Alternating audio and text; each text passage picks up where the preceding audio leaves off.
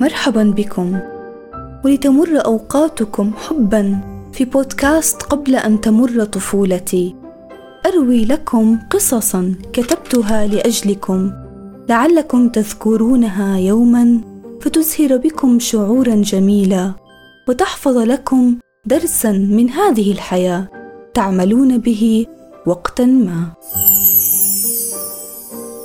يحكى في أحد البودكاستات في هذا البودكاست تحديدا بأن الطفل شجرة مثمرة إذا أحسن زرعها. فهيا بنا نزرع اليوم شجرتنا الثانية معا في قصة عنوانها السر في الضوء الخافت. اجلسوا في مكان هادئ دافئ أو بارد مع هذا الحر الشديد واسمعوا القصة. في حكايتنا هذه سر سيعلمنا به سند أو ربما أمه في النهاية. ركزوا جيدا حتى تخبروني ما هو هذا السر وما المعنى الذي تحمله هذه الحكاية.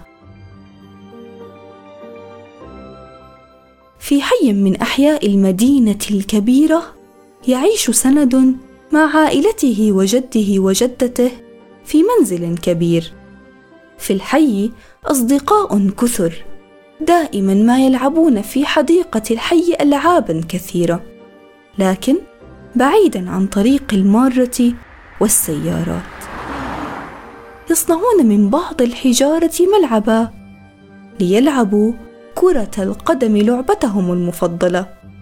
يضيء في الحي ثلاثة أعمدة كهربائية في الليل اثنين منهما يكفيان لإضاءة الحي بأكمله. أما الثالث فله إضاءة خافتة. لا يدري أهل الحي ما الحاجة إليه لكنه موجود منذ وقت طويل. لا زادت إضاءته ولا حتى انطفأ بالكامل. بالكاد يضيء نفسه.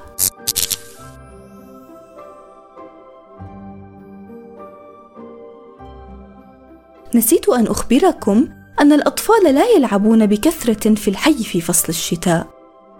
مع ذلك يجد سند في الشتاء جمالا يختلف عن ذلك في كل الفصول. فقطرات المطر تسقي الأرض وتؤنس الروح وحبات الثلج البيضاء تنشر الفرح بين الأطفال. إن لهذه القصة معنى كبير لا يظهر حتى النهاية. فاسمعوا ما حصل في ليلة عاصفة باردة رياحها شديدة. بدأت يومها حبات الثلج تتساقط. من الطبيعي أن تنقطع الكهرباء لعدة ساعات في فصل الشتاء وذلك لتراكم الثلج والجليد على أسلاك الكهرباء أو تحركها بسبب الرياح. إلا أنه سرعان ما تعود الكهرباء بعد أن يتم تصليح العطل والخلل. وبسبب الثلوج المتراكمه في تلك الليلة انطفأ الضوء الخافت فجأة.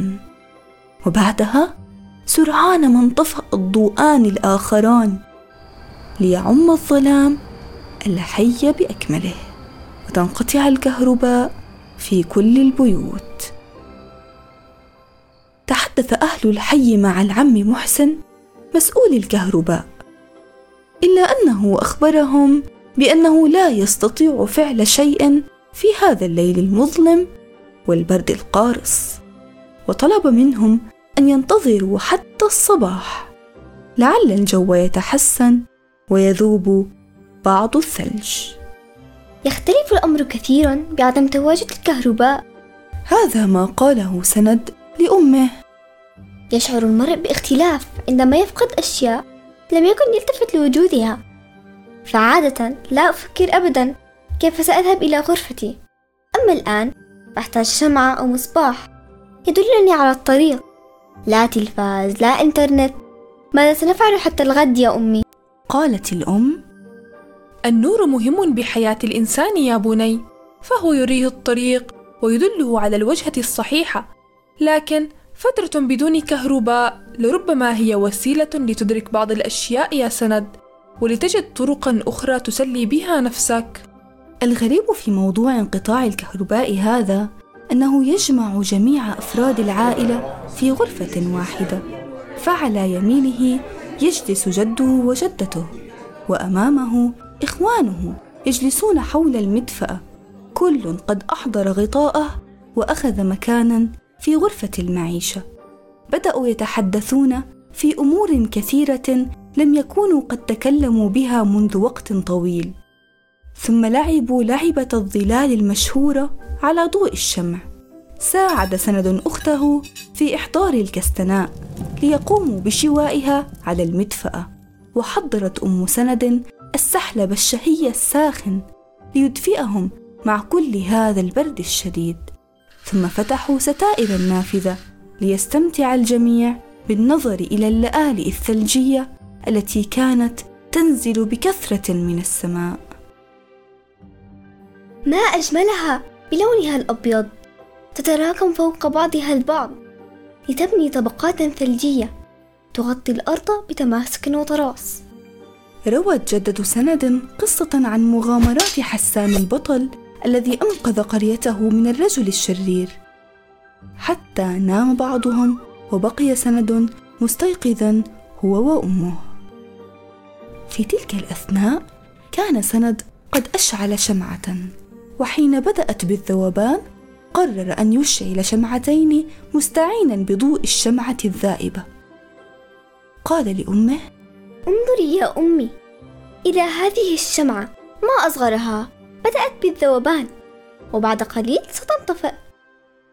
قالت الأم صحيح أن الشمعة بدأت بالذوبان إلا أن هذه الشمعة هي التي أضاءت هاتين الشمعتين الجديدتين ولولاها ما استطعت أن تضيئهما وهذا مصير الشمعتين بعد ذلك.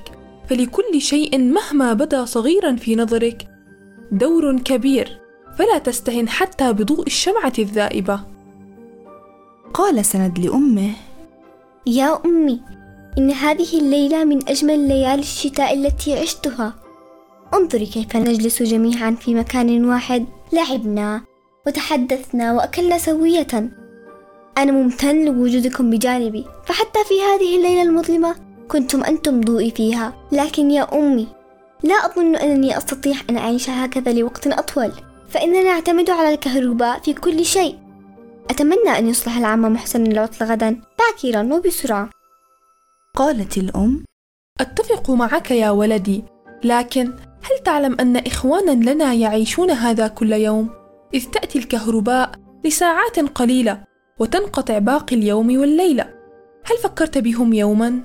ماذا يفعلون في الليالي الحارة؟ أو عندما تنطفئ الثلاجة مثلا كيف يشربون الماء البارد؟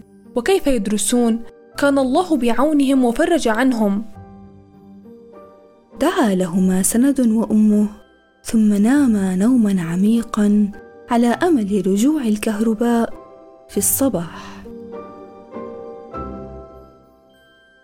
في اليوم التالي استيقظ سند على صوت في الخارج فخرج مسرعا ووجد العم محسن يحاول التوازن على سلمه.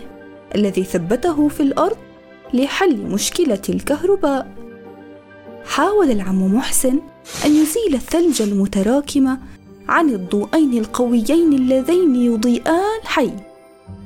حاول مرارا ولم تعد الكهرباء. ما المشكلة يا ترى؟ ازالوا الثلج وحلوا العطل الكهربائي. وما زالا لا يضيئان.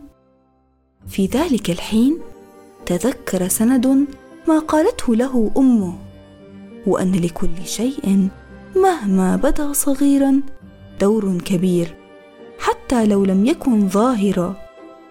ثم قال بصوت مرتفع يا عم محسن يا عم محسن السر في الضوء الخافت. قال العم محسن لم أفهم يا بني.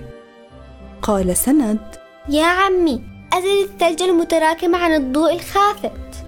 ضحك العم وقهقه بصوت عال وقال يا بني هذا الضوء بالكاد يضيء نفسه. قال سند.